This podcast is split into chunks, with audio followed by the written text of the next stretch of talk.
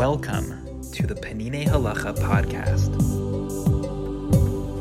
Zmanim, Chapter 11, Hanukkah, Section 1, the enduring holiday of Hanukkah. The Talmud describes in a brief passage the story of Hanukkah, which occurred during the Second Temple era. Quote, when the Greeks entered the temple, they defiled all the oils therein.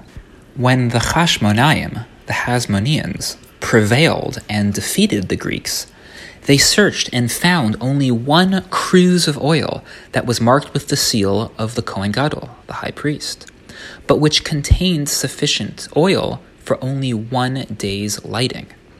Yet a miracle was performed there, and they lit the menorah for eight days with this oil. Another year, these days were designated a holiday with the recitation of Hallel, with the recitation of Hallel, and with thanksgiving. That comes from the Gemara in Maseches Shabbos.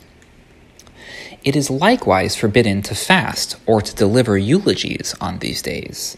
That comes from Megillas Taanis. The sages established many holidays during the Second Temple era to thank God and to rejoice over the salvations that God performed for Israel. These holidays are all mentioned in Megillas Taanis. Many of these holidays commemorate the victories of the Chashmonaim. The 13th of Adar was Yom Nicanor, or Nicanor Day, when the Chashmonaim defeated a large Greek army and killed their commander, Nicanor. The 14th of Sivan was the day that they conquered Caesarea. The 22nd of Elul was when the Hashmonaim killed the apostates who refused to repent. The 23rd of Mar Cheshvan was when the Hashmonaim destroyed the brothel that the Greeks had built near the Holy Temple. And the 25th of Mar Cheshvan is when they conquered the Shomron, Samaria, and began settling it. However, after the destruction of the Second Temple, the sages abolished Megillas Taanis because all of the wonderful things that happened on those days were no longer relevant and thus no longer constituted a reason to rejoice. One may even fast or deliver eulogies on these once celebrated days. Only Hanukkah remains of all of those days, as the sages explain, because of the unique miracle of the oil that it commemorates and the mitzvah of lighting Hanukkah candles that the sages had enacted to publicize this miracle. And since we already observe the mitzvah of lighting the Hanukkah candles, we also preserve the other aspects of the holiday. We thank God on the holiday by inserting Al HaNisim into our prayers. We praise God for saving his people by reciting Hallel and we refrain from fasting and eulogizing throughout the holiday. In order to better understand the significance of the Hanukkah holiday and the miracle of the oil, which are the only remnants of all of those holidays that used to exist during the Second Temple era, we must spend some time elaborating on the events of those days and their meaning. To summarize, the sages established many rabbinic holidays to commemorate victories and salvations that occurred for the Jewish people during the time of the second Beis Hamikdash. The sages recorded these holidays in a document known as Megillas Taanis. After the second Beis Hamikdash was destroyed, all of these holidays were voided, except for Hanukkah, which we still celebrate. What does Hanukkah commemorate? The Talmud relates that when the Jewish Hashmonaim defeated the Greeks, they found only one uncontaminated cruse of oil with which to light the menorah, but instead of lasting for one day, the oil lasted for eight. Despite the destruction of the second Beis Hamikdash, we continue to celebrate Hanukkah because of this special miracle of the oil that occurred on it. A note from me about Rav Melamed's fascinating framing of the Hanukkah holiday. There is a major tension in framing what Hanukkah commemorates. Traditionally, the oil miracle receives major emphasis. That's what the Talmud emphasizes, and popularly, that's what many people think about when they think of the story of those days. But on the other hand, I mean, the oil seems to be but a tiny part of the story. The Jewish people fought and won a war. That war was against a rather significant enemy, with an ethos contrary to and at times explicitly hostile to Judaism. This victory gained the Jewish people political sovereignty in the land of Israel.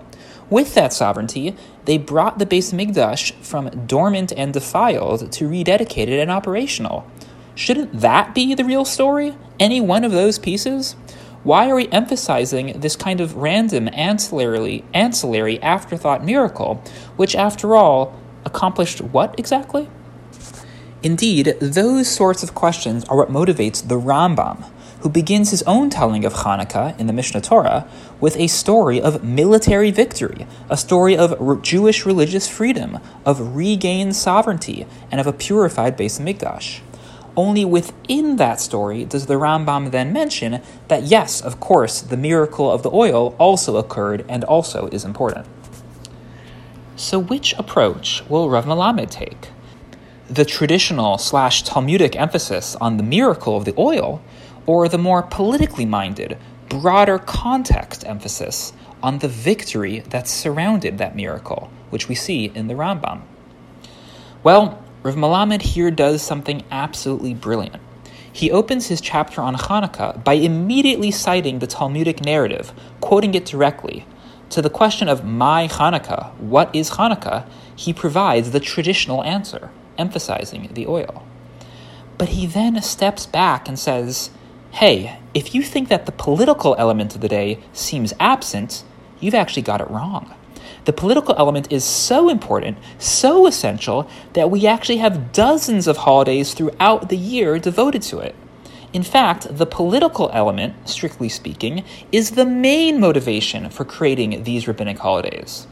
The Talmud, which de emphasizes the political, only does so because it's interested in why we still celebrate Hanukkah, despite the loss of those essential political achievements. In this way, Rav Melamed accomplishes two literary slash theological goals. First, he sustains the classic traditional telling of the Hanukkah story. If the Talmud opens up with the oil miracle, then his book too should open up with the story of the miracle. Literarily, or externally, he mirrors the traditional telling. Second, he nonetheless manages to give full prominence to the political aspects of the Hanukkah narrative. It is the victory, the sovereignty, the ability to practice Judaism that is the initial core of the day, while the oil miracle only helps explain the holiday's perseverance. One might say, the miracle is why we celebrate, but it is not what we celebrate. What do we actually celebrate on Hanukkah? Political achievements of the day. In this way, Rav Melamed literarily aligns himself with the Talmud but theologically aligns himself with the Rambam. The Peninei Halacha podcast provides English audio of Peninei Halacha, an exceptional work of halacha by Rav Eliezer Melamed Shlita. The English translation was overseen by Ellie Fisher and Koren Publishers. These texts are available for free online, and beautiful printed volumes are available for purchase. The summaries and reflections are from me, Ben Greenfield, rabbi of the Greenpoint Shul in New York City. I occasionally make subtle changes to the original translation, often for clarity, sometimes by mistake.